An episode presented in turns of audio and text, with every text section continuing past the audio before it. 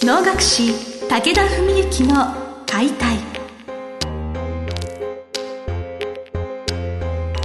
日本の伝統芸能能楽。それはユネスコ無形文化遺産にも登録された我が国を代表する舞台芸術。ポッドキャスト能楽師武田文幸の解体では関税流して方として数多くの対局を演じてきた能楽師武田文幸が600年以上の歴史を持つ能楽を優しく解説。能楽師として自らの経験とその思いを語ります。皆さんこんにちは。お能の心を伝える番組能楽師武田文幸の解体。先生本日もよろしくお願いします。よろしくお願いします、えー早速ですが銀座6オープンしましたね。はいついにですね。ついに。以前この番組でもオープンしますよっていうご案内はしてるんですけれど、まあこの番組もう今収録している段階では すでにオープンしておりましてもう何日か日にちも経っているんですけれどどうでした？その銀座6実際に足をお運びになって。いやもう本当にですね最初に実はあの能楽堂自体を見たのは2月なんですね。2月にもう能楽堂の内部は大方完成していて、まあ、荷物の搬入とかいろいろそういうことで行き始めて。でもうすごいのできちゃったなっていうね。もうそういうその一語に尽きるというかもう、えー筆舌に尽くしがたしというかね。もう本当そういうぐらいの感動とか新鮮さを覚えてまあもともとね僕は結構その昔からそういう、まあ、丸ビルとかね例えばそういうとこに能楽堂あったらいいなって思ってた方なんですよ。はい。なのである意味その昔から思ってたそういうのがね現実になったなっていうこともあったりして非常に感動しましてね、ええ本来能楽堂はこういう場所にあるべきだってことですよね。そうですね。あのやっぱりだから時代にもよるんでしょうけどもで昔はそもそも高層ビルとかねそんなでっかいショッピングセンターとかそんなものは、ね、デパートとかもなかったわけですけども、まあ、あのあとやっぱりある意味小東の時代だったら結局ある意味でいい意味でも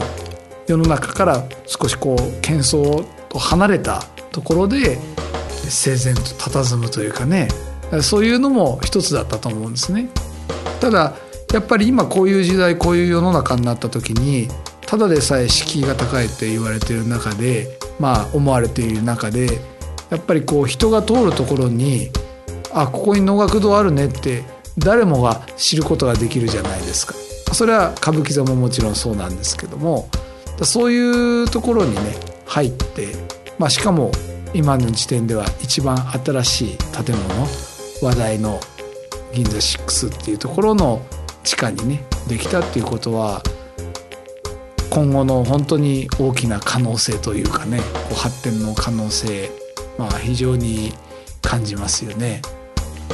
あの地下の能楽堂っていうのがなんか、はい。あんまりその能楽堂が地下にあるって私、うん。そういうとこ足運んだとこなんかイメージがなかったんですけれどどうです？地下というええのは、これもね本当にまあやっぱり現代のね建築技術っていうのは素晴らしいんですね本当にもう地下にいるなんてことはあっという間に忘れちゃいますしまあ何と言うんでしょうかちょっとした異国外国にでもねいるようなそういう感じすら感じさせてくれる出来ですね。ビルの入り口に入ってからその地下の能楽堂までも結構スムーズにさっと行けるような。そこはね結構実は、まあ、一番問題になるところでもありまして、はい。地下3階に地下3階と一口に言っても結局ビルが、まあ、銀座詳しい方は分かると思うんですけど中央通りと三原通りっていう通り両側に面してるんですが本来その間に東通りっていう通りがもう一本あるんですよ。でその中央通りと東通り三原通りこう全体に面して要するに東通りをまあ潰しちゃってるわけなんですねビルが。はいででそういうぐらいの広さになってるもんですから、まあ、実際1階にはビルの中が飛んでるみたいな状態になって東通りっていうのを今ちゃんと通してあって東通りはまあ生き残ってるんですけどそれぐらいの広さなもんですから要するに東通りよりも中央通り側と三原通り側でその下にたどり着く経路がちょっと違ったりするんですね。だからエレベーターもエスカレーターも何箇所にもあって変なところから入ると能楽堂にたどり着くのが非常に大変であるというね、まあ、ちょっとそういう問題点は今一個実はあるんです。でも単純に面白そうですね。どの入り口から入ってどの通りから入るとどうやってそのたどり着くんだろうかみたいなそうですね。多分一日探検しても飽きないかもしれないというね、まあ、あのそういう面ではあの、まあ、この間うちいわゆる開館記念のね、まあ、能楽堂開館記念の祝賀の非活能というのがあったわけなんですけどまあ11日の間で1日休みを挟んでまあでも11公演やりました。1日だけは昼夜やったので、まあ、11日で11公演、まあ、その間はですねまあ我々もまだ私なんかもまだ若手の方に入るもんですから若手2 3 0人総動員であの外回り要するに経路案内まあある日にはプラカードを僕も持って立ったこともあるんですけども。あのプラカードってあのプラカードなんかあのプラカードですよ。あの能楽堂完全能楽堂はこちらみたいな矢印をねこうボーンと持ってね。それを文幸先生に持たせるっておかしいですね。いやいやいやいやそんなこと言ったら怒られちゃいますがまだまだね僕も若手の方なんでね。まあそれはまたあれですけども、はい、まあそんなこととか要するにビルの入り口で能楽堂に直結してるエスカレーターエレベーターがあるわけなんですがそこの入り口には紋付きと羽織をね着て「能楽堂はこちらでございます」って、まあ、我々が呼びかけたりしてご案内することをやったり、まあ、そんな風にしてですね、まあ、あの対応したわけなんですけども。なんかまあ、能楽堂は関西能楽堂ということで、まあ、その関西流の能楽師の方々がまあ一堂に多分会して、はい、いろんなまあ、お勤めを果たしたというなんかすごい貴重な10日間だったんでしょうね。そうですねあのまあ、あの完全に言うというのはまあとてつもなく大きくて人数もまあ600人ぐらい多分いるんだと思うんですけどもですから関税会という関税早期を筆頭とした東京にあるまあその団体がありまして関税の学童はその関税会の持ち物なんですね。ですから厳密には関税流の持ち物ではない。あ難しいです、ね、はい。まああの600人ぐらいいる中のまあ、60人ぐらいが関西会に属している能楽師、まあ、僕もその一員で、まあ、武田家の、まあ、親兄弟親戚はみんなその団体にいるわけなんですが、まあ、そのメンバーが基本でただこの祝賀能は当然初日2日目は他の流儀のお家元とか、まあ、3日目以降も関西とか東京の中でも例えば関西鉄之丞さん五分家ですねそれから梅若さんとか名だたるそういうお歴々は代わり番号にゲストとして、まあ、毎日のようにお越しいただいて代わり番号にですねご出演いただくという、まあ、非常に華やかな公演が続いたわけですね。というまあお歴々が集まるので文幸先生ほどの方がプラカードを持たざるを得ないような状況になる。そうです。あのまあ、えーと誤解を恐れずに言えばですね、はい、もう僕は本当にだから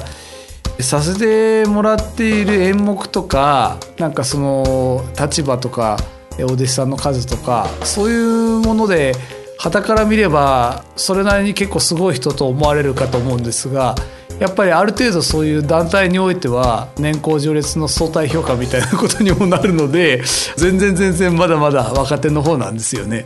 はい、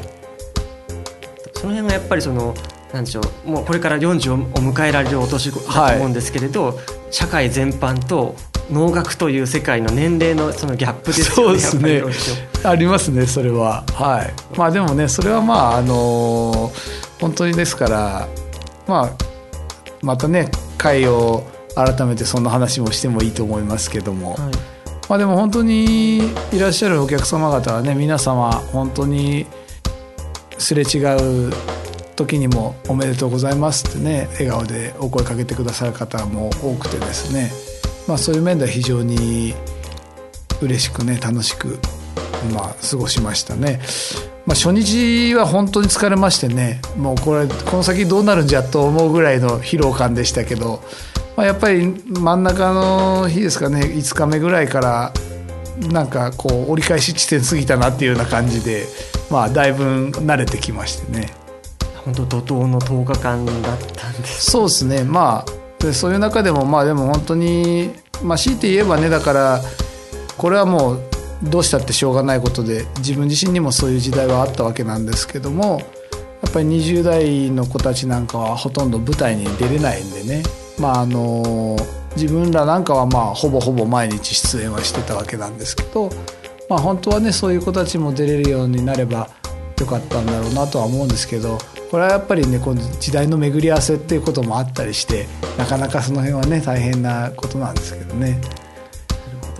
ちょっとこのお話は引き続きもうちょっと質問したいなとは思うんですけどちょっとお時間も迫ってまいりましたので、ね、今回はこの辺で、はい、ということでですね、まあ、祝銀座6オープンということで、はい。引き続き銀座6の話をお伺いしたいと思います。先生本日はどうもありがとうございましたありがとうございました。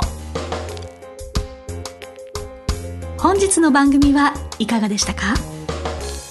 番組では武田文幸への質問を受け付けております。ウェブ検索で武田文幸と入力し検索結果に出てくるオフィシャルウェブサイトにアクセスその中のポッドキャストのバナーから質問フォームにご入力ください是非遊びに来てくださいね。